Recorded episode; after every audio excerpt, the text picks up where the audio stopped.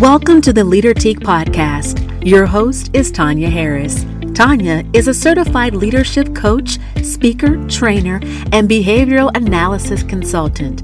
Listen in as she shares tips from her leadership boutique on how to lead effectively and inspire others to be their very best. This is your Leadertique podcast. This is Tanya Harris, and there was a time when I thought I should work to improve my weaknesses. But then I learned what really worked best for me was to spend more time focusing on my strengths and maximizing those talents that I did very well. Now, this actually challenges the notion that people should focus most of their efforts on improving their weaknesses. And here's my thoughts on that. If you're really good at basketball, then why spend time trying to perfect your football skills? You see, we all have strengths and weaknesses.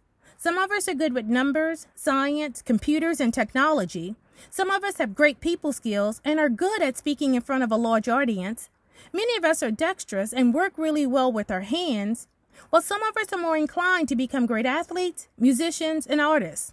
So leveraging strengths becomes important because as we maximize our strengths, we then begin to work in a way that we both enjoy and perform well. Sounds like a win win to me. All in all, outstanding work is most likely to be delivered when we're performing to our strength. What about you? What strengths are you maximizing? Remember, leaders never stop learning.